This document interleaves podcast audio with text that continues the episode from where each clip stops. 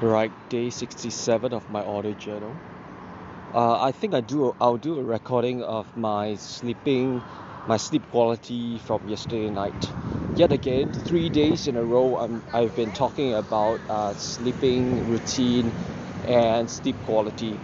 Alright, mainly because I just purchased a tracker for sleep quality, and I want to see if it's uh, effective actually, uh, and I want to do some amend- amendments to my night routine pay- based on the analysis of the statistics from this device, this watch.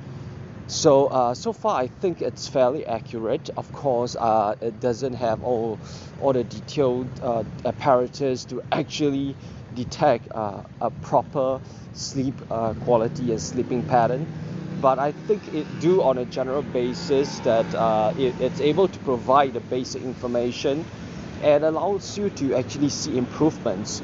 So whether this is accurate or not uh, is another thing. Uh, I want to see improvements to the accuracy of the, I mean, not to the accuracy, but to the to the statistics that was being formed from this uh, appropriate maybe 80% accuracy of the the uh, from the device. Uh, okay, so what happens yesterday night uh, during the sleep being tracked is uh, there is some uh, negative things right so for the past few days uh, my sleeping my deep sleep quota is about 7 to 8 percent of my total sleeping hours right but today uh, when I checked it it was a 4% it was actually reduced by a 50 a good 50% that's a lot of downward spiral that I'm, I'm getting into. Deep sleep is very essential to uh, the, the health of your body as well as your your mental health it repairs your brain cells it repairs your body muscles it forms it helps you forms memories easier and things like that. So it's a lot of things uh, that it can bring upon to provide uh, a good positive influence on your life. But to have only 4% out of a normal 13 to 23% for a healthy adult it's to extremely low. And when I look at the, the, the graph based on the number of users, I'm only sleeping better than 2% in terms of having the in terms of uh, the amount of deep sleep. I'm only better than 2% of the population. That means there are people who are like that as well. They are not sleep having a good sleep quality. But the thing is, um, I'm actually at the lower tier, right? I'm at the lower end of the spectrum, which is not good because I have been practicing certain good routines in my life, uh, in my daytime, especially like running, exercising. Sometimes I cheat on the diet, uh, but uh, most more often than not, I try to maintain a healthy diet, doing the right things. Um, try not to get too stressed, which is uh, I think it's working, but I don't know why it's still having a huge impact on the deep sleep consumption. Uh, I am thinking that uh, it's probably due to my late sleeping hours, but also, but the thing is, when I tracked my my uh, the time that I sleep compared to the rest of the users, I actually slept earlier than probably around 50% of the people for the past three days. So if I'm sleeping earlier than 50% of the people, it's the quality of the sleep that uh, is way lower than the rest.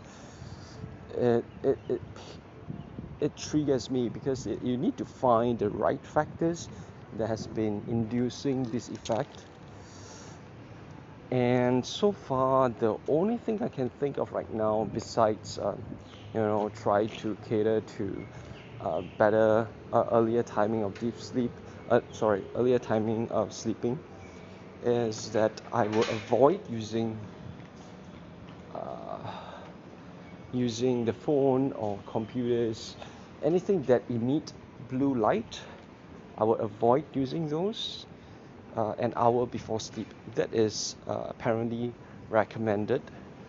So uh, there's no way I can see the statistics of people who is following this rule, but uh, there has been research that these uh, devices I'm talking about, like my phones and laptops, they do emit this blue light that will cause some disruptions to the brain uh, when it tries to rest. So I would avoid doing, I will avoid uh, uh, doing those kind of things like using phones or laptops, right? Or even watching TV.